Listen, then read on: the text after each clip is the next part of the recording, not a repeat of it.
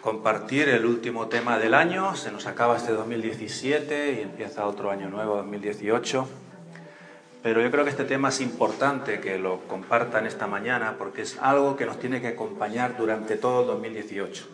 Esto es una meta, es un reto que yo suelto para la iglesia. Levítico 6.12 dice, y el fuego encendido sobre el altar que no se apagará. El fuego no se apagará. Eso es un mandato del Señor. No es una sugerencia, es un mandato. Así que tómatelo como tal, un mandato para el 2018 que Dios te da para tu vida. Dice, sino que el sacerdote pondrá en el fuego leña cada mañana y acomodará el holocausto sobre él y quemará sobre él las grosuras de los sacrificios de paz. Así que vamos a hablar un poquito acerca de lo que era el tabernáculo, el templo en el Antiguo Testamento. Y te pido que hagas el favor, observes por un momento el templo del Señor. Y me digas, ¿se parece en algo lo que era el templo del Señor en el Antiguo Testamento a lo que es la iglesia hoy en día? No, para nada. No se parece para nada, me dicen por aquí. Bueno, la cosa tiene que parecer, ¿no? Porque es nuestro ejemplo, como iglesia tendría que ser nuestro ejemplo. Pero mira, el templo del Señor tenía algunas cualidades. Lo primero es que no era un lugar como las iglesias que nosotros conocemos hoy en día, sea una iglesia en casa o sea una iglesia con su local pertinente y su letrero en la puerta, en la entrada, ¿verdad? Era un lugar donde básicamente la gente iba a algo específico, que era a buscar a Dios. Iba a buscar a Dios y además no era el concepto que tenemos hoy en día de iglesia de auditorio. Es decir, todo el mundo sentado, como estáis ahora, escuchando lo que el pastor os tiene que decir. E, era más bien un lugar de ceremonias.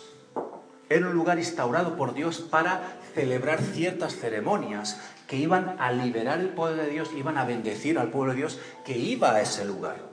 Entonces, eso es lo que tenemos que captar nosotros. ¿Por qué? Porque la Biblia dice que en el Antiguo Testamento había una serie de enseñanzas que eran como unas sombras ahí, y nosotros tenemos que tomarlas para nosotros en el Nuevo Testamento como iglesia y adaptarlo a nosotros bajo ese nuevo pacto en el cual estamos, ¿verdad? Porque es un mejor pacto establecido sobre mejores promesas. Pero hay muchas enseñanzas de las cuales nosotros tenemos que extraer las riquezas de aquellos mandamientos que a veces pensamos que aquello era para el pueblo de Israel, pero eso sigue siendo para nosotros hoy en día. Entonces, en el templo del Señor había algo muy interesante y es que cuando alguien tenía una necesidad de buscar al Señor porque tenía alguna situación incómoda en su vida, algún problema, necesitaba un consejo, necesitaba sanidad, dirección en su vida, o simplemente que estaba agradecido, o incluso tenía necesidad de perdón, la gente siempre iba al templo. O en el momento en el cual estaban por el desierto iban al tabernáculo. No sé si recordáis que el tabernáculo estaba justo en lo que era el centro de todo lo que era el pueblo de Israel que estaba alrededor. ¿Eh? y, la gente acudía. Pero la pregunta que yo puedo hacer esta mañana es, ¿por qué la gente iba allí? ¿Iba al tabernáculo o iba al templo? Como la gente viene hoy en día los domingos a la iglesia o cuando tengan el culto, ¿por qué iba la gente allí?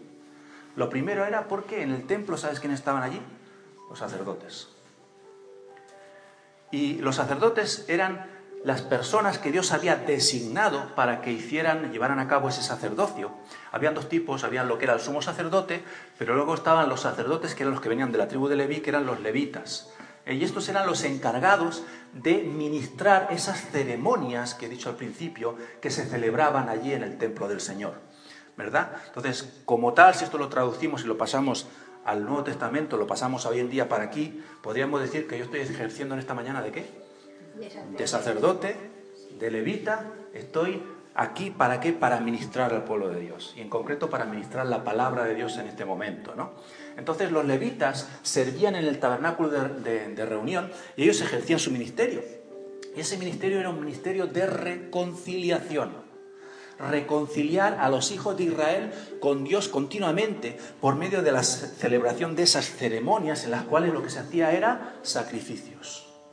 Y habían diferentes clases de sacrificios, según la necesidad, según la situación o según incluso el estatus social de la persona en el pueblo. Habían diferentes tipos de, de sacrificios, ¿verdad? Pero la idea era el ministerio de reconciliación. ¿Sabes? Cuando tú vienes aquí a la iglesia, vienes a reconciliarte con Dios primeramente. ¿Por qué? Porque durante la semana, quieras que no has estado pecando, te has estado apartando de Dios y no has sabido mantener la presencia de Dios en tu día, en tu vida. Entonces, cuando vienes al domingo, lo primero que tienes que hacer cuando vienes aquí es entender este principio. estás aquí para reconciliarte con Dios, no para venir aquí y decir cuán pecador, cuán pecadora soy, cuán culpable soy y a Dios me voy Dios y seguiré pecando y seguiré siendo culpable. ¿Verdad? Muchos creyentes siguen llevando y arrastrando la culpabilidad por días, meses y años en su vida. Pero se trata de salir de ahí por medio de este ministerio de la reconciliación y para eso estás aquí. Entonces, eh, eh, este es un plano del, templo de Salomón y básicamente los elementos que habían entre el tabernáculo y el, templo de Salomón eran casi idénticos. Alguna cosa se cambió, como el mar de fundición y alguna cosa más, pero básicamente los elementos eran los mismos. El primero que había al entrar era el altar, que era el mismo que había al entrar en el tabernáculo. Ahora hay una cosa muy interesante y es que Salomón cuando edificó el templo, cuando lo dedicó a su Dios, hizo una ceremonia donde se hizo la mayor o el mayor eh, ofrenda o de sacrificio, se llamaban ofrendas de sacrificio de paz, él hizo la mayor ofrenda de sacrificio de paz que se haya realizado jamás. O sea, Salomón tiene el, récord Guinness y nadie se lo va a quitar, evidentemente, ¿no? Fíjate lo que él ofreció para dedicarle el templo al Señor. Él ofreció 22.000 vacas y 120.000 ovejas delante de la presencia del Señor. Y ese sacrificio eh, se llamaba el sacrificio de paz y tenía un poder que era liberar paz. Y como he dicho, como digo siempre, no la paz del mundo, como la da sino el shalom, que sabéis que lo hemos explicado en semanas atrás, tiene una serie de condicionantes que se liberan. Por ejemplo, los judíos cuando se saludan y se despiden, su palabra es shalom. Y no como nosotros, hola, buenos días, adiós, ¿eh? sino que están deseando que todo lo que conlleva la palabra shalom se libere en tu vida. Entonces, lo que estaba haciendo este sacrificio de paz es que si se liberó en el mundo espiritual un tiempo de paz. El, reinado de Salomón fue un reinado de, paz. él no conoció prácticamente la guerra. Pero la clave estuvo en que él liberó ese sacrificio, o esos sacrificios que fueron en total 142.200 sacrificios de animales. Menudo sacrificio, ¿no? Menudo la, te puedes imaginar toda la sangre de 142.000 animales por allí dando vueltas. Tenía que ser aquello tremendo, ¿verdad? Entonces, eso lo que, nos está, eh, lo que nos está dando a entender es el potencial que nosotros tenemos para liberar por medio de estos sacrificios de paz temporadas de bendición y de paz en nuestras vidas. Tenemos que entender los principios de la palabra de Dios. Ahora, lo interesante de todo esto es la labor de los sacerdotes, de los levitas, porque eran imprescindibles. Sin sacerdote, sin, sin levita, no había ceremonia, no había sacrificio. No lo había, ¿verdad? Entonces, la labor del sacerdote, ¿cuál era? Era básicamente recibir a las personas y cuando las recibía los asistía en sus necesidades espirituales. ¿Qué hace un pastor hoy en día? Recibe a las personas, a las ovejas, y las asiste en sus necesidades espirituales. Porque no hay oveja que no tenga necesidad espiritual. Todos venimos a la iglesia, a la casa del Señor, con una necesidad espiritual. Yo no sé si tú eres de los que vino sin necesidad espiritual. Si viniste sin necesidad espiritual, este tema no es para ti, pero yo creo que para todos es porque todos tenemos alguna que otra necesidad espiritual en nuestras vidas. Ahora, Dios tiene un método para usar a través de estos sacerdotes, de estos levitas que son los encargados de llevarlo a cabo. ¿Para qué? Para poder suplir tus necesidades.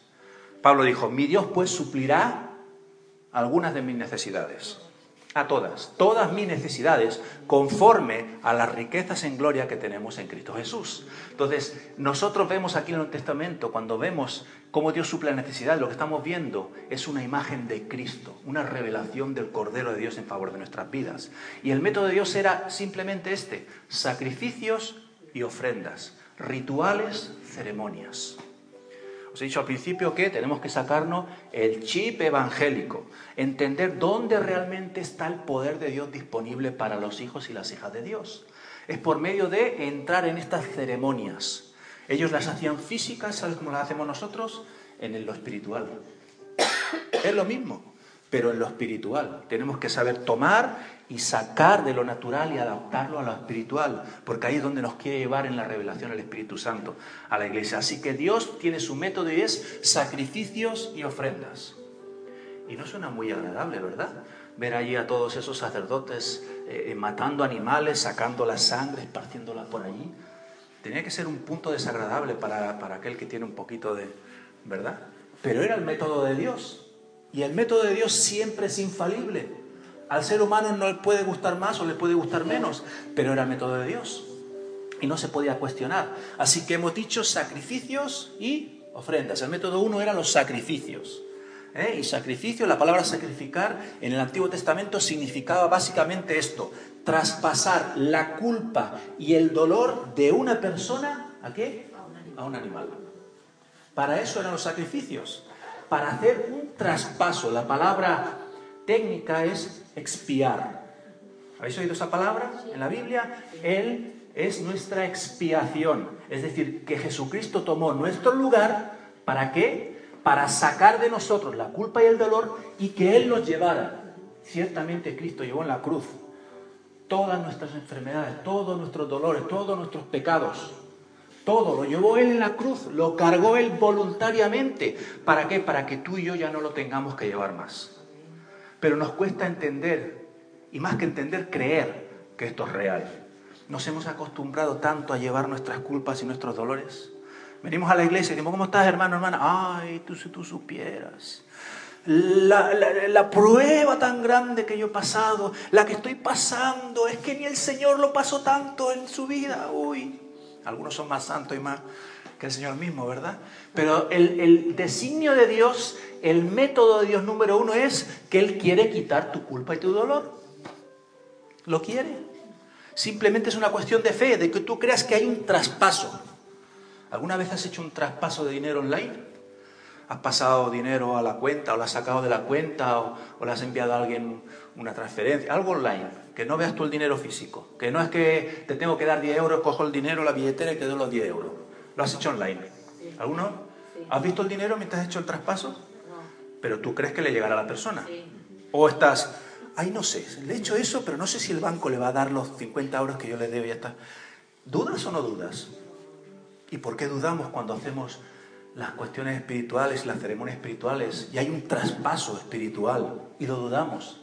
¿Será que el Señor está tan ocupado con, con los creyentes de la y que de mí ¿Será que el Señor se le olvidó hacer la transferencia conmigo? Al Señor no se le olvida.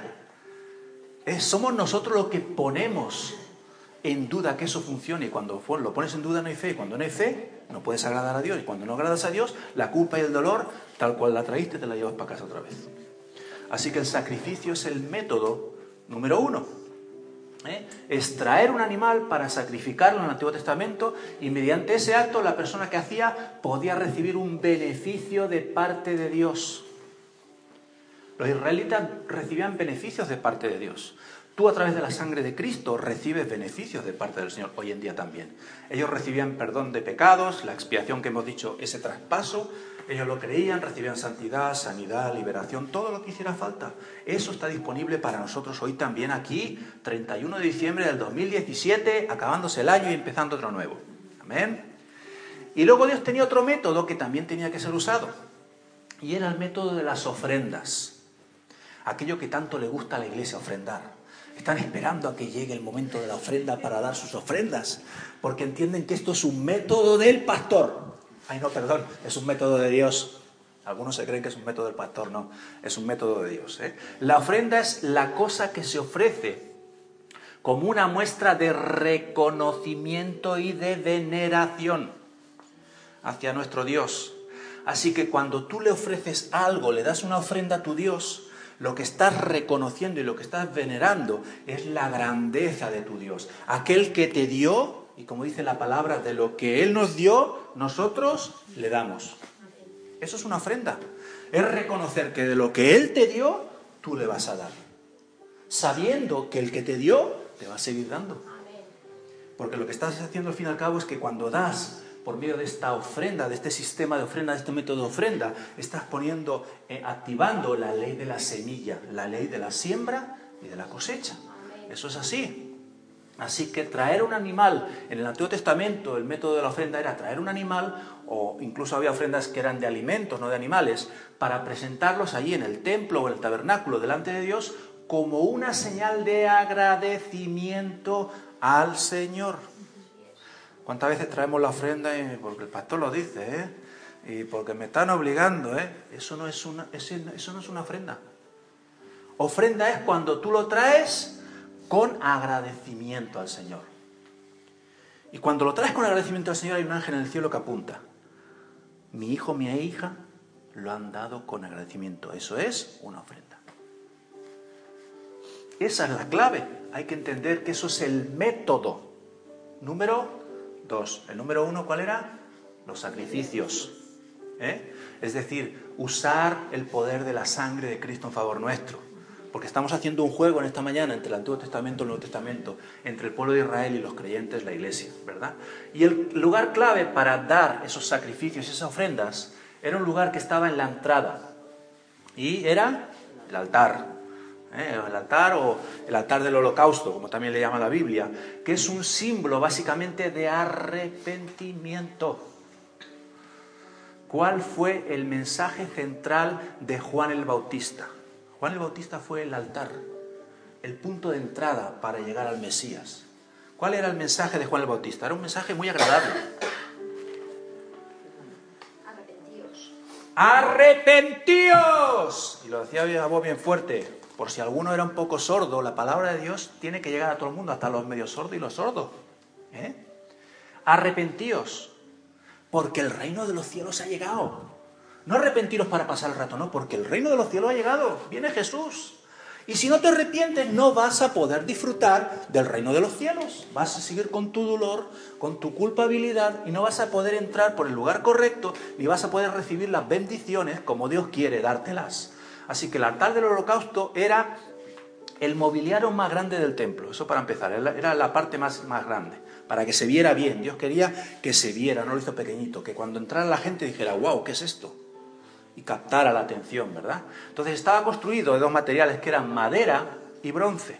La madera significa la parte humana y el bronce significa sufrimiento. ¿Eh? ¿Por qué? Porque todo sacrificio, toda ofrenda que se da implica que un esfuerzo, no es algo gratis, no es algo fácil de hacer. Los sacrificios, dice el Señor, que Él quiere de su pueblo sacrificios de alabanza. No solamente dice que quiere su pueblo alabanza, dice sacrificio. ¿Sabes qué es un sacrificio de alabanza? Que cuando no tienes ganas, con ganas y sin ganas, yo alabo a mi Dios. Eso es un sacrificio de alabanza. Por eso la figura es bronce, sufrimiento.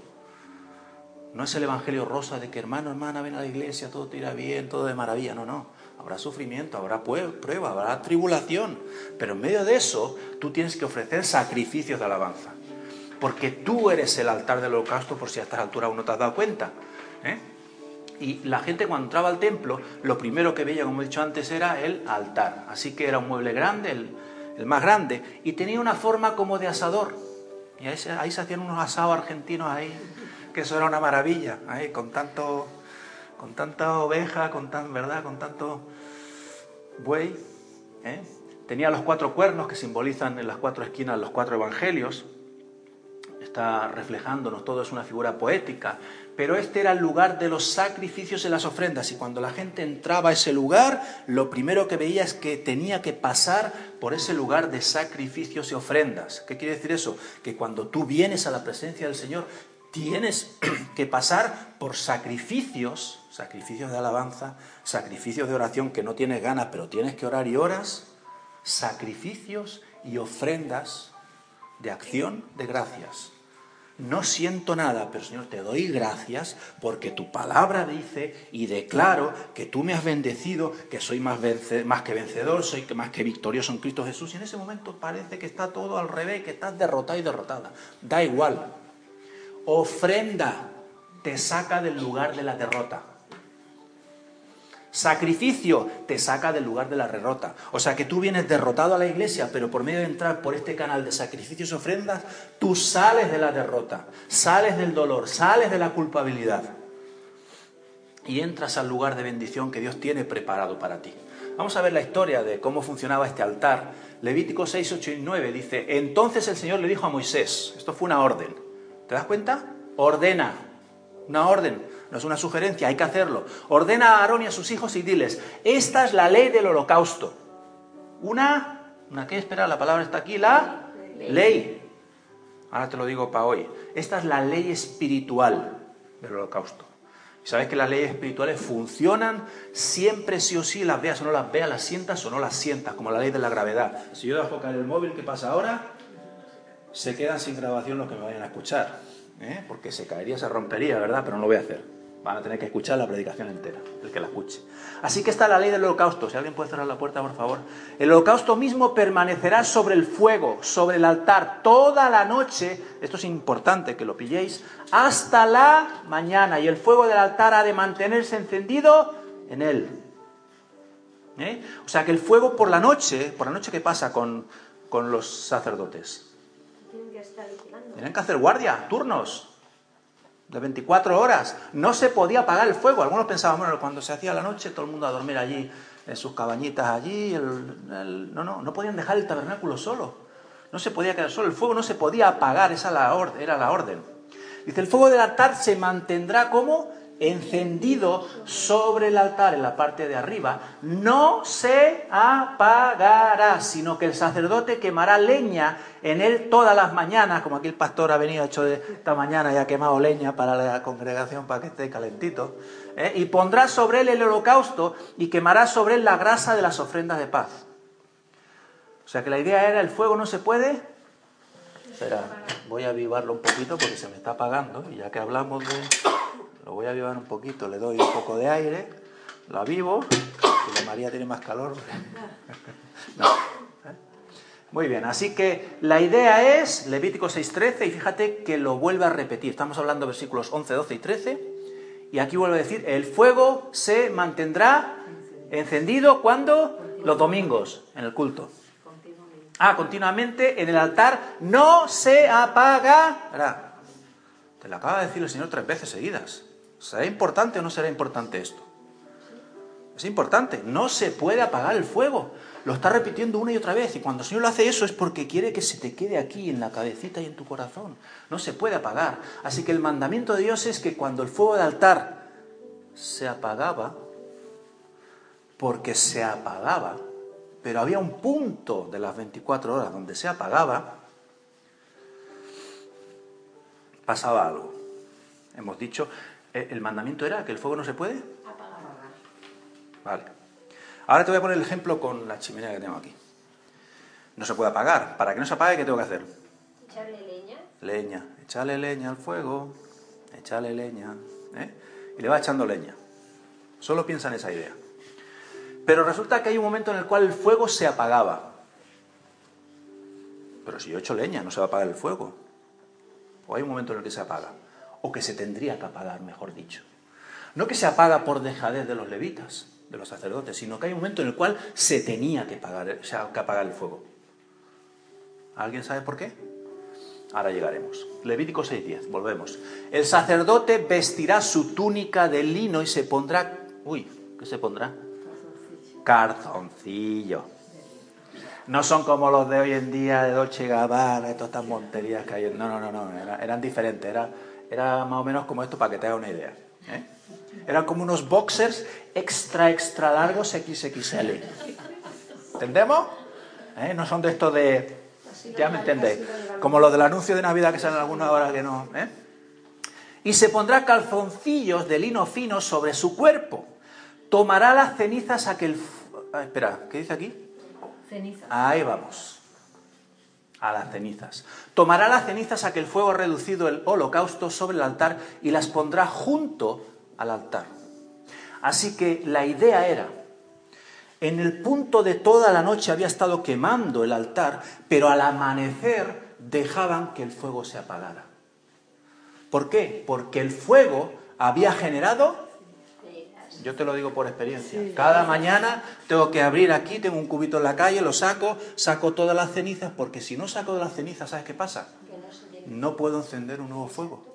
Se acumula, a veces lo he hecho, por mandre, dejo la ceniza a un lado, pongo ahí, y cuando saco, saco ahí una tonelada de cenizas casi. Hay que limpiarlo. ¿eh? Entonces tomará la ceniza. La idea era que el sacerdote se ponía una vestimenta especial de lino que, que implica o significa santidad para poder sacar las cenizas. O sea, el, levita no usaba la misma ropa para mantener el fuego encendido que para sacar las cenizas del altar. Y el mandamiento era, saca las cenizas y ponlas junto al altar. ¿eh? Junto al altar, ¿vale? Pero ahora nos vamos al versículo siguiente. Versículo 11. Dice, después de haber puesto las cenizas junto al altar, en una esquinita, se quitará sus vestiduras otra vez. Y se pondrá, ¿qué? Otras vestiduras y llevará las cenizas donde? Fuera del campamento, a un lugar limpio. O sea, tres vestimentas diferentes para que el fuego de Dios ardiera continuamente. ¿Por qué tres vestimentas? La Biblia dice que todo tu ser, espíritu, alma y cuerpo sea guardado irreprensible hasta la venida de nuestro Señor Jesucristo. Que sea guardado irreprensible es el símbolo del lino santidad. Es decir, que Dios quiere que el fuego de Dios arda en todo nuestro ser. Pero también Dios quiere que saquemos toda la porquería que hay dentro de nuestro ser. Porque la implicación eran tres vestiduras diferentes de santidad las tres, cuerpo, alma y, espíritu, o espíritu, alma y cuerpo, guardados en santidad irreprensibles. Así que la indicación es simple, ¿verdad? El fuego no podía apagarse. Y la meta de toda esta historia que te estoy contando era esta, entrar a dónde? Al lugar santísimo. Fíjate qué, esquema más bonito, porque junto al altar que está simbolizando el símbolo, la cruz de Cristo, la obra del sacrificio de Jesús, fíjate lo que la sombra va a hacer, va a proyectar sobre todos los, sobre todos los, muebles del, del, tabernáculo, del lugar santo, lugar santísimo. ¿Y qué forma tiene? ¿Lo veis? La cruz. Todo nos está hablando continuamente acerca de la obra de Jesús en la cruz del Calvario. Así que lo que era necesario constantemente era qué? Quitar las cenizas. Porque si no quitas las cenizas, no puedes hacer esto que es renovar el fuego. Hay que renovarse. Dice la palabra, renovaos en el espíritu de vuestra mente. ¿Para qué? Para saber cada día más de Dios, para entender cada día más a Dios, más la palabra del Señor. Tenemos que renovarlo, pero tenemos que quitar las cenizas. Entonces la pregunta obvia aquí llegados a este punto es, ¿qué significan las cenizas en la Biblia? Porque a algo Dios le da, le da tantos versículos para explicarnos algo, ¿verdad? Algo importante e interesante para nosotros. ¿Qué significado tiene la ceniza en la Biblia? Mira, el primer significado es vergüenza. Si hay vergüenza en tu vida, el fuego de Dios no va a poder arder. Como he dicho antes, si hay mucha ceniza, intenta encender luego un fuego encima. ¿Qué pasa? No funciona.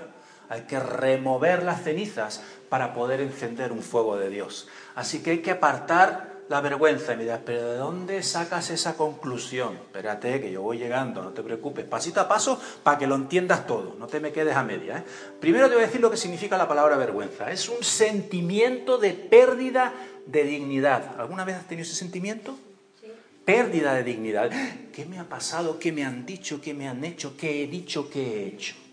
Causado por una falta cometida o por una humillación o un insulto recibidos o que nosotros mismos hemos hecho, vamos a ver la segunda expresión, es un sentimiento de incomodidad producido por el temor a hacer el ridículo ante alguien. ¿Alguien ha tenido ese temor de hacer el ridículo ante alguien? Sí.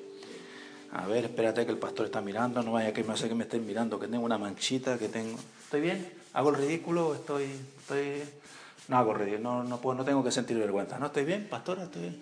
¿Sí? Ya no hago el ridículo, gracias a Dios. Ay, Señor, estaba aquí, estoy haciendo el ridículo. No, no. Vergüenza. ¿Se asimila entonces? ¿Lo pillas que la vergüenza se asimila con las cenizas? ¿Lo vas entendiendo el tema? Te voy a explicar una pequeña historia rápida. Una chica en la Biblia se llamaba Tamar. Tamar era hija del rey David y tenía dos hermanos. Dos hermanos que se llamaban Absalón y Amnón. Resulta que un día Ah, este tal Amnón, bueno, eran hermanastros, porque sabéis que tenía varias mujeres y unos eran, eran hermanastros, ¿no? No suena la historia. Entonces, este Amnón se encaprichó de su hermanastra Tamar. Y dio la vuelta y la vuelta, la vuelta, hasta que al final la cogió, la forzó, se acostó con ella. Y dice que cuando Tamar sale del lugar donde estaba Amnón, dice que, que Tamar tomó ceniza la esparció sobre su cabeza y rasgó la ropa de colores que estaba vestida y puesta su mano sobre su cabeza, se fue bailando. gritando, gritando. ¿Te puedes imaginar? Una mujer, una chica guapa, joven, forzada, deshonrada por su propio hermanastro, le había echado por tierra todo su futuro. Entonces esa mujer que hace se echa la ceniza encima, había sido avergonzada, había sido humillada, había pasado por ese dolor y esa ropa de colores como la túnica José que está significando vida, bendición, abundancia, se le había ido todo. Entonces ella se va con la mano sobre la cabeza y gritando, ¡ah, Dios mío! Y con la ceniza, toda la ceniza, te puedes imaginar. Porque para ellos cuando llevaban esa ceniza le estaban expresando a la gente alrededor cuál era su, situación espiritual, su situación emocional, toda la vergüenza, todo el dolor, todo aquello por lo cual estaba pasando. Cuando la gente lo veía con la ceniza, ¿qué te ha pasado, Tamar? Ya sabían que no era cualquier cosa, que era algo muy grave, ¿verdad? Y la, la historia nos cuenta que creo que fue tres años, dos o tres años después, que Absalón se venga y mata a Amnón en una fiesta que él estaba haciendo, ¿verdad? O sea que Absalón dijo, ah, tú has deshonrado a mi hermana, te preocupes ya a pillar el momento. Tardó dos o tres años, pero al final pagó por sus pecados. ¿eh? Pero sabes una cosa, la honra a Tamar nunca le fue de vuelta. La ceniza también significa no solamente ese sentimiento de culpa, de vergüenza, pero también inmundicia. Eso significa también la ceniza. La inmundicia es una gran cantidad de basura y de suciedad acumulada. Y para nosotros, evidentemente, significa algo espiritual. ¿Puede haber basura y suciedad acumulada en nuestras vidas? ¿Puede haber una gran cantidad de basura y suciedad espiritual acumulada en nuestras vidas? Dice Dios, lo que yo he santificado no lo llames inmundo, pero lo que no es santificado, Dios lo llama inmundo. Y eso es cuando hay basura y suciedad espiritual en nuestras vidas. Así que hay que sacar esa ceniza de inmundicia para poder llegar al lugar santísimo, entrarlo a Él eh, otra expresión de inmundicia es indecencia o deshonestidad de una persona o de sus acciones. Que las acciones no acompañan a la persona como, como tendrían que acompañarle, ¿verdad? Y la inmundicia está ahí también. Y hay ejemplos de, de cómo alguien se puede sentir emocionalmente inmundo. Le pasó a Job. Él era una persona santificada, una persona que honraba a Dios, pero dice que en un momento determinado el diablo acude delante del trono de Dios y le dice, ¿No has visto a Job? Hay otro como él, le decía Dios al diablo. Y el diablo dice, déjame lo que le toque un poquito, le pinche y vamos a ver lo que sale de ahí. A veces Dios tiene que dejar que el diablo te pinche un poquito para saber lo que sale de nosotros, si sale inmundicia o qué sale de nosotros, ¿verdad?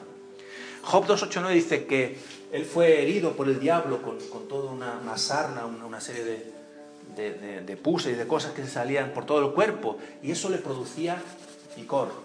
Y él cogía un cacho de una teja y se rascaba. Tomaba un tiesto para un cacho de tiesto para rascarse y estaba sentado en dónde? En un montón de ceniza. Y entonces la mujer que no estaba entendiendo ni sabía nada de lo que estaba pasando, fíjate, siempre hay este tipo de personas eh, a veces alrededor nuestro, que le dijo la mujer a Job, ¿aún retienes tu integridad? Maldice a Dios. Muérete de una vez, hombre. Tanto aguantar mecha, tanto ¿verdad? Como te dicen a ti, ¿no? Tanto ir a la iglesia, tanto ser cristiano, tanto no sé qué. Hay muchas mujeres de por ahí dando vueltas a nuestro alrededor que nos quieren quitar nuestra integridad. Nunca te dejes sacar, ni, ni sacar, ni removerte del lugar de la integridad, dentro del cuerpo de Cristo y delante de la presencia de Dios.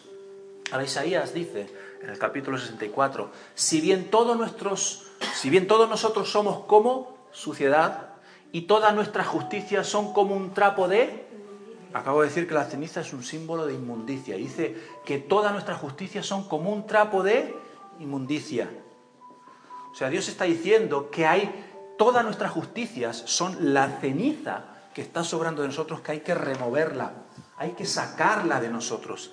Y Job que lo sabía, lo experimentó y lo dijo en Job 30, dijo, me arroja Dios con fuerza en el fango y me reduce a polvo y ceniza, es decir, por causa de mis pecados soy víctima de mis pecados. Y soy, esa consecuencia es que Él me reduce a polvo y ceniza. O sea, Él estaba, él estaba comparando también, igual él era, él era consciente de la ley de Moisés, y Él estaba diciendo, todas mis justicias humanas se reducen a esta expresión, polvo y ceniza. Y yo tengo que sacar eso. Por eso él dice que continuamente ofrecía sacrificios en favor de sus hijos por si estuvieran pecando, por si estuvieran haciendo algún tipo de maldades. Lo explica al principio del libro de Job, ¿verdad? Pero él entendió ese principio y hubo un rey, que fue el rey David, que también pasó por ahí, lo entendió, lo experimentó, y él entendió este concepto de inmundicia de Dios me reduce a polvo y ceniza. Fíjate en uno de sus salmos lo que dice el rey David, dice Salmo 102, porque cenizas he comido por pan y con lágrimas he mezclado mi bebida. Ahora, ¿qué está diciendo ahí el rey David? Que en una época de su vida, en un momento de su vida en el cual él pecó y no supo hacer ese, ese intercambio, como he dicho al principio, de expiación, de traspasar la culpa, de liberarse de esas culpas, él no hizo conforme a la ley de Dios al principio, os recordáis que lo dije al principio, es la ley del holocausto, una ley espiritual. Él no la aplicó a, a favor de su vida. ¿La consecuencia cuál fue? Comió en vez de pan cenizas. Es decir, dolor, culpabilidad. ¿Os acordáis lo que decía al principio? Se los comió con pan. Bueno, más, que su pan, no fue su pan, fue que se lo comió con, en vez de pan. Dolor y culpabilidad amargura, tristeza. ¿Cuántas cosas negativas se comió el rey David en un momento determinado de su vida? Y las lágrimas fueron su bebida. ¿Sabes lo que quiere decir eso? ¿Te ha caído alguna vez alguna lágrima por aquí y te llega aquí? ¿Sabes que las lágrimas están saladitas o están dulces? Saladas. Están saladitas, ¿verdad? ¿Sabes por qué están saladitas?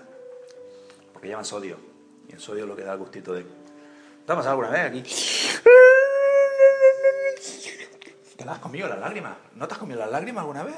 Si no te las has comido, te felicito porque es que no has pasado por ser reducido reducida a polvo y ceniza. Si has sido reducido a reducida a polvo y ceniza y has experimentado el concepto de inmundicia en tu vida, tú te has comido tus lágrimas, sí o sí. Otro concepto de ceniza que también hay que remover, hemos dicho que hay que remover qué, inmundicia, ¿eh? hay que remover la ceniza de la desgracia.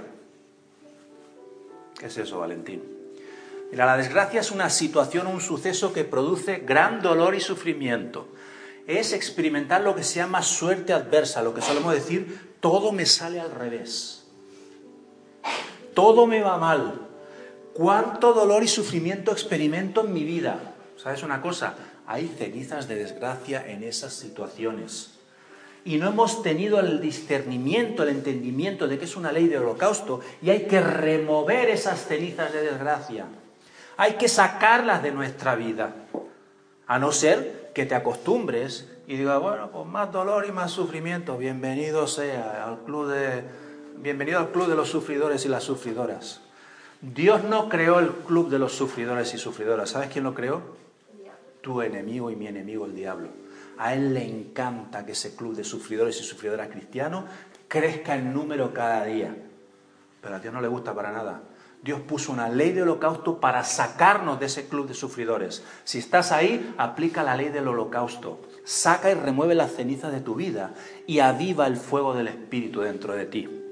Amén. La palabra asociada a desgracia, hay, eh, estas, palabras que son luto, dolor y algo añejo o viejo. ¿eh? Y más bien, incluso eh, aunque se entiende como viejo, pero la palabra añejo es interesante en esta situación porque la palabra añejo implica algo que existe desde hace... vamos, te lo voy a decir así. Mucho tiempo. ¿Sabes qué quiere decir eso? A lo mejor desde que eras niño o niña. Has convivido con este tipo de ceniza. Y hay que removerlo, hay que sacarlo, porque lo que es añejo no quiere decir que sea válido es que hay cosas añejas que hay que quitar y no las hemos quitado, no nos, no nos han enseñado o no hemos entendido que teníamos que quitar y removerlo de nuestras vidas. te voy a explicar la historia de un rey rápidamente en un versículo, que es el rey Ezequías, segunda de Reyes 18.4. Dice, Ezequías hizo algo muy importante e interesante en el mundo espiritual. Quitó los lugares altos. ¿Sabes lo que implica eso? lugares espirituales, de influencia espiritual, donde habitaban los demonios y desde ahí influenciaban al pueblo. Derribó los pilares sagrados, hizo tres cosas. Quitó los lugares altos, derribó los pilares sagrados y cortó la aserá, que era la deidad femenina, era un, era un ídolo. ¿Te suena esto? No, no le suena, no está mirando. Eh, la aserá la cortó, era, era un dios pagano, era una diosa pagana que se había introducido en el culto dentro del pueblo de Israel. El pueblo de Israel se había desviado de la ley, del mandamiento de Dios, y había tomado los dioses de los pueblos paganos que habían alrededor. Y hacían culto en los lugares altos, habían eh, edificado lo que se llamaban los pilares sagrados que los destruyó él, y, habían levantado la estatua de la diosa Aserá. Era como la versión antigua de nuestra Virgencita de los dolores, de la Monserratina, todas las que tú quieras. ¿eh? Pero ¿qué hizo Ezequías? Fuera. Cenizas de desgracia, de sufrimiento, de dolor, fuera. Todo lo que cause mm, dolor, daño, sufrimiento al pueblo, fuera. Removió las cenizas. También hizo pedazos que la serpiente de bronce que Moisés había hecho entre 700 y 800 años antes, porque hasta aquellos días los israelitas le quemaban incienso y la llamaban Neustán. Ahora es interesante saber por qué le llamaban Neustán. No le llamaban la serpiente de bronce de Moisés, le llamaban Neustán. ¿Sabes por qué? Porque habían pasado como 700, 800 años y aquella serpiente de bronce solamente fue para un momento y una época del pueblo de Israel. 800 años después ya no era el método que Dios quería usar con el pueblo de Israel. Fue cuando estaban en el desierto, recordáis, dijeron todo, había unas serpientes que picaban y dijeron, todo el que mira aquel será sanado y será librado de morirse. ¿Recordáis la historia? Entonces, la, palabra neustán significaba cosa de bronce. ¿Sabes qué pasó? Que cuando ellos empezaron a tomar los ídolos estos, la será, los pilares y todo esto, se encontraron con la serpiente de bronce. Pero como no sabían la historia, habían dejado la palabra de Dios de lado, dijeron, ¿esto qué es? Y alguien dijo, una cosa de bronce, un eustán. Pero ¿sabes qué? No servirá de ídolo. Ponlo ahí, que el pueblo vaya y que le ofrezca sacrificio y todo lo que haga falta. Se usó el principio de la palabra de Dios, el principio de Dios tergiversado de forma sacada. ¿Sabes que alguna vez se saca el texto de contexto, verdad, de la palabra? Pues ellos sacaron ese texto de contexto de esa serpiente de bronce. Resultado, idolatría. Resultado, sufrimiento, vergüenza, dolor, luto, todo aquello que ellos tenían, iban ahí y pensaban que todo eso se lo iba a quitar. Pero sabes una cosa, eso no removía las cenizas, porque eran dioses paganos, eran, no era el sacrificio correcto, no era ni el método 1 ni el método 2 que hemos dicho antes, que Dios había establecido. Se habían confundido de método. Resultado, no había bendición. Pero cuando Ezequías remueve todo esto, ¿sabes lo que hace Ezequías? Ofrece igual que Salomón, una parrillada argentina tremenda allí de churrasco, no Dos mil toros y diecisiete mil ovejas. Este tiene el, número, el puesto número dos del récord Guinness, era el rey Ezequías. ¿Eh? Dos mil toros y diecisiete mil ovejas fueron sacrificados como ofrendas de paz. Resultado, una vez que se removió toda la ceniza espiritual, todos los ídolos, todo lo que estorbaba en la paz del pueblo de Israel, Ezequías vivió un extenso y bendecido periodo de paz. Porque él usó el método 1 y el método 2 de Dios. El método 3, que era sacar al diablo del medio, todo lo que molestaba, fuera. Así que esos métodos tenemos que usarlos tú y yo o solamente eran para el rey Ezequías. ¿Solamente eran para Salomón? ¿Algo nos está enseñando el Señor esta mañana? A alguien le está enseñando el Señor esta mañana, ¿verdad? Y como último, la ceniza, hemos dicho que implicaba eh, algo añejo, algo viejo. Y esto que fue algo viejo, es algo que fue consumido y que quedó deteriorado. Algo que se usó igual que la leña, cuando tú la metes al fuego, la usas, pero cuando pasa un rato ya no es leña. Yo los troncos que he, metido esta mañana aquí ya no veo ni uno. Ya no están. ¿Sabes lo que queda? Ceniza. Ceniza. Ya no es el mismo tronco que metí. Ya no me sirvió. Hay cosas que tienen su funcionalidad en algún momento de la vida, pero ya luego no. Pero mira, lo viejo queda deteriorado, queda consumido por algo que se llama iniquidad muchas veces. La iniquidad produce enfermedad, produce dolencia, produce luto. Y todo eso hay que quitarlo. Salmo 31, 9, 10 dice, ten misericordia de mí, oh Señor. Este es el salmista David. Sabéis que antes hemos visto que él fue fruto, él comió el pan de la ceniza. Pero dice, ten misericordia de mí, oh Señor. Aquí sí que ya iba a usar él las leyes correctas de Dios. Estaba clamando. Porque estoy en angustia, se han consumido de tristeza mis ojos, mi alma y mi cuerpo, porque mi vida se va gastando de dolor y mis años de suspirar. Ay, se agotan mis fuerzas por causas de mi iniquidad y mis huesos se han consumido. Así que aquí vemos que la ceniza, ¿sabes una cosa? Se hereda espiritualmente. La iniquidad no es un pecado tuyo, es una línea de pecados generacional que tú heredaste de tus padres, abuelos, tatarabuelos, bisatatatarabuelos, etcétera, etcétera, etcétera. ¿Sabes por qué lo heredaste?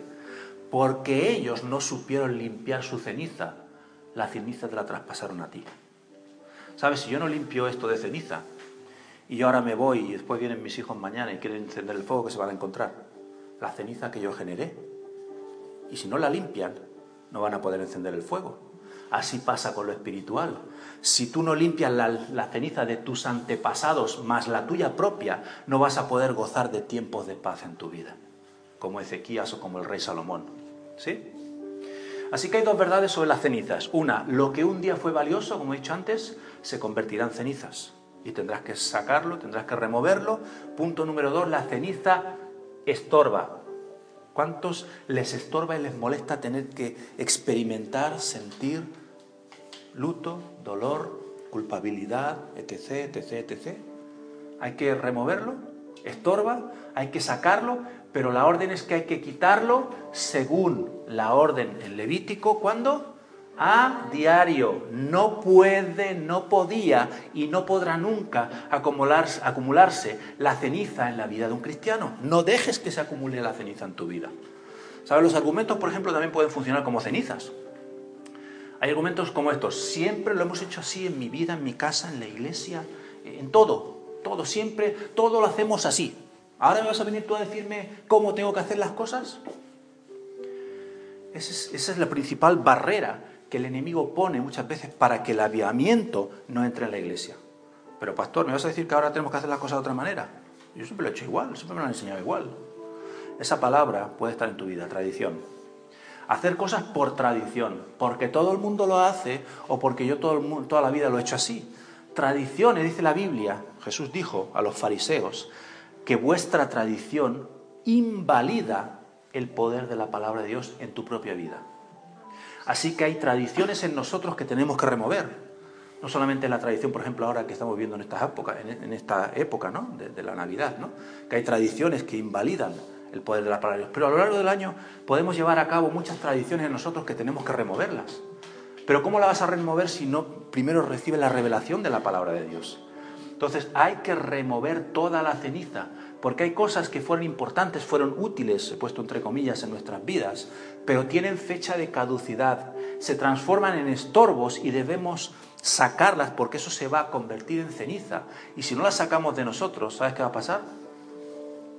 Que vas a seguir con tus tradiciones, vas a seguir con tu evangelio de tres al cuarto. Así que, ¿cómo podemos quitar la tradición de nuestras vidas? ¿Sabes cómo? andando en novedad de vida, como nos exhorta Pablo en la epístola de Romanos. Necesitamos andar en novedad de vida. ¿Sabes lo que es la novedad de vida?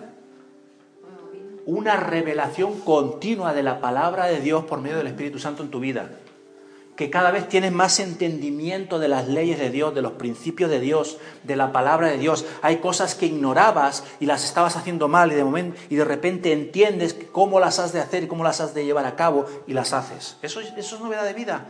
Sacar la, culpabilidad, el dolor, la frustración, el luto, los mantos que el enemigo puso contra nosotros y sobre nosotros. Eso es andar en novedad de vida. Así que tienes que saber esta mañana, tú y yo somos un altar donde el fuego tiene que arder, pero también genera cenizas. Esas cenizas hay que arrancarlas a nivel personal, ministerial o de iglesia. ¿eh? Y el altar es un lugar del encuentro y del balance perfecto entre el acceso a Dios y la santidad. ¿Qué quiere decir esto? Mira, cuando iban al altar habían dos personajes allí. Por un lado el sacerdote, por el otro lado el pecador. El sacerdote que hacía oficiaba o llevaba al pueblo hacia la santidad. Y el pecador a que venía a buscar la expiación que hemos dicho que es el intercambio. El pecado allí y yo libre de pecado. Así que yo no sé dónde estás en esta mañana, si en el lugar del sacerdote o el del pecador.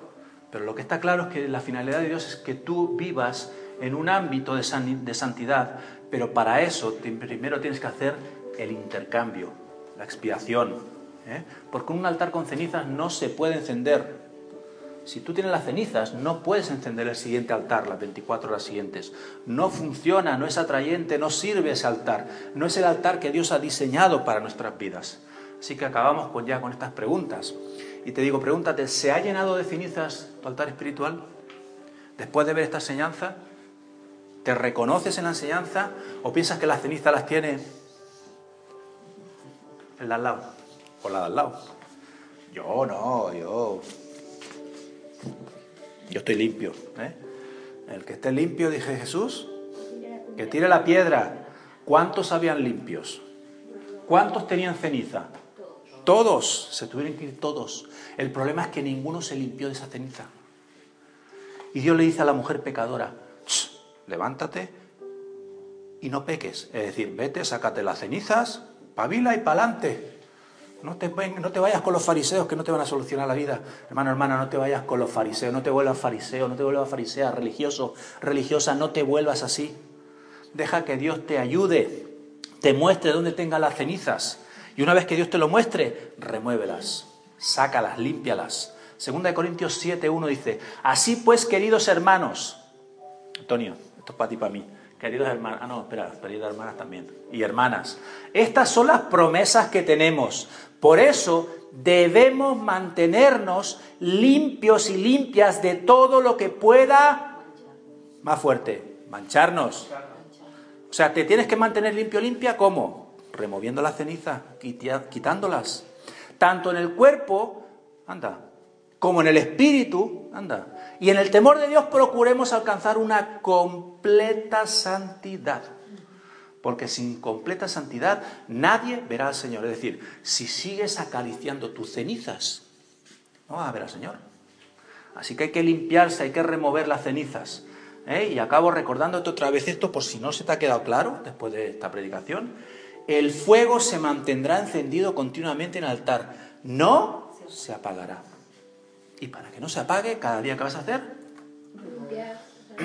vaciar las cenizas de tu altar de vergüenza, de inmundicia, de desgracia, de lo añejo, de todo aquello que estorbe en tu vida.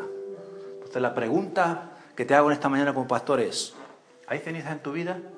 ¿Quieres que las vaciemos en esta mañana? ¿Que las limpiemos? ¿O te las quieres llevar para casa? Pues vamos a limpiarlas. Ponte de pie un momentito. Las que están escribiendo luego siguen escribiendo, no hay problema. Y vamos a orar por esto y a aplicar la ley del holocausto. Esta ley hay que aplicarla en nuestras vidas. Tenemos que ser fieles día a día si quieres ver la mano del Señor en tu vida. Y si durante este 2018 quieres que el fuego no se apague, ya sabes lo que tienes que hacer. Vaciar cada día tus cenizas, limpiarte y purificarte. Así que te damos gracias, Padre, por esta palabra poderosa que has permitido que en esta mañana pueda compartir a tu pueblo. Quiero darte gracias por el poder de Dios aquí en este lugar, Señor. Ven, vengo declarando el poder de la sangre de Jesús. Pongo la sangre de Jesús sobre esta iglesia, sobre cada hijo, hija de Dios que está aquí en esta mañana y ha tomado esta palabra por fe. Declaro que la sangre de Cristo nos limpia de todo pecado. Padre, venimos a vaciar toda ceniza que haya en nuestras vidas de nuestro altar toda, toda ceniza de vergüenza, toda ceniza de inmundicia, toda ceniza de desgracia, todo aquello que es añejo, viejo, caducado, que nos sirve, lo sacamos por fe, Señor, lo sacamos de nuestra vida, de nuestro hogar, Señor, y lo ponemos, Señor, a los pies de la cruz del Calvario. Ese es el lugar limpio. la cruz del Calvario, ahí donde traemos y depositamos por fe nuestras cenizas y hacemos ese intercambio de expiación y tomamos por fe la sangre del Cordero, la cual nos limpia de todo pecado y declaramos y decretamos en esta mañana, Señor, que el fuego no se apagará en nuestras vidas, Señor. En este 2018 que iniciamos en unas pocas horas, declaramos como iglesia, en esta iglesia el refugio, el fuego no se apagará. El fuego no se apagará en mi vida, en mi hogar, en mi ministerio, en mis finanzas, en cualquier área de nuestras vidas, no se apagará el fuego de nuestro Dios, Señor. Lo mantendremos y ese es nuestro compromiso, Señor, mantenerlo encendido, Señor. Oh Dios, te doy gracias porque tu Espíritu Santo nos guía y nos revela Señor, más y más acerca de esta palabra. Te pido que selles esta palabra, Dios, con sueños, con visiones, Señor, con palabras proféticas y le hables a tu iglesia acerca de aquello que tú quieres hacer en este próximo año 2018, Señor. Bendigo a tu pueblo en el nombre de Jesús. Amén. Muy bien, pues hasta aquí llegamos con la palabra y ahora vamos a compartir, ya vamos a orar por las ofrendas y ya acabamos en este tiempo. Amén. Podéis sentaros si queréis un momentito. Y voy a compartir eh, este versículo, como hemos estado toda la mañana prácticamente en Levítico, también voy a usar un, un versículo de Levítico para la ofrenda. Levítico 2.11, donde nos habla acerca de no tener una ofrenda, ni levadura ni miel. Dice, ninguna ofrenda que ofreciereis a Jehová será con levadura, porque de ninguna cosa leuda o leudada, ni de ninguna miel se ha de quemar ofrenda para Jehová. ¿Qué nos está diciendo aquí el Señor? Dos cosas que no podía llevar una ofrenda en aquel momento. Una era la levadura, que simboliza, la levadura, ¿sabéis lo que simboliza en la Biblia? Pecado. ¿Eh? El pecado. Entonces, una ofrenda con un pecado no sirve. Y la otra es la miel. La miel significa algo dulce. ¿Qué quiere decir eso? Una ofrenda fácil. Algo que no te cuesta. Lo contrario de lo dulce y de la miel, ¿qué sería? Lo amargo. El ajenjo, como dice la Biblia en Apocalipsis, ¿verdad? La, pastora Maruja se toma una infusión de ajenjo que dice que eso está buenísimo no, dice, está malísimo, está malísimo. Dice, qué, malo, qué amargo, ¿qué está esto? Pero va muy bien para el azúcar, para la diabetes. Entonces ella se lo toma por un beneficio. ¿no? Pero aparte de eso, amargo, ¿qué quiere decir? Algo que te cuesta. Eso es un sacrificio de ofrenda. No estamos hablando de ofrendas, sino de entender el principio que nuestras ofrendas, o como Dios ve el concepto de ofrenda, es algo que pasa por la palabra sacrificio. ¿Eh? algo que cuesta. Entonces, eso es lo que tenemos que entender. ¿Cuál sería la ofrenda de miel? Una ofrenda de miel es, miro el bolsillo, miro, hay una monedita que tengo. Espera, voy a dar la monedita. Eso es la ofrenda de miel. ¿Qué sería una ofrenda que no fuera de miel y que no tuviera levadura? Algo que implica un sacrificio. Ese es el principio que agrada a Dios. Ese es el principio de la ofrenda que tiene una repercusión espiritual. ¿Qué repercusión espiritual tendrá en mi vida si saco una ofrenda de miel? ¿Tendrá alguna, alguna repercusión eso? No. La repercusión para nosotros, el beneficio y la bendición viene cuando es una ofrenda de sacrificio. ¿Sí? Entonces, en el 2018 vamos a tener que hacer ofrenda de sacrificio. ¿Sabes dónde? En todas las áreas. Si quieres que Dios te bendiga, ¿dónde? En todas las áreas. ¿A buen entendedor? Las pocas palabras las ha entendido. ¿Sí? ¿Quieres que Dios te bendiga en todas las áreas? Todas. 2018. ¿Sabes qué vas a tener que hacer durante el 2018? Una ofrenda, un sacrificio que no contenga miel ni levadura en todas las áreas. Si quieres, yo hasta el 31 de diciembre del año que viene tengo tiempo para explicártelo, para que lo vayas poniendo en práctica y yo te lo explico. ¿eh? Si ya lo has entendido y ya lo has aprendido, ¿sabes qué tienes que hacer ahora? Aplicarlo y declarar las declaraciones que vamos a hacer ahora para que esto se haga real en tu vida. ¿Quieres que acabamos ya este tiempo con las declaraciones? Y así ya acabamos el culto por hoy. Muy bien, si queréis poneros de pie un momentito otra vez, así os hago hacer gimnasia. Siéntate de pie, ¿eh? aquellos que no vayan al gimnasio, es un buen gimnasio los domingos para... ¿eh?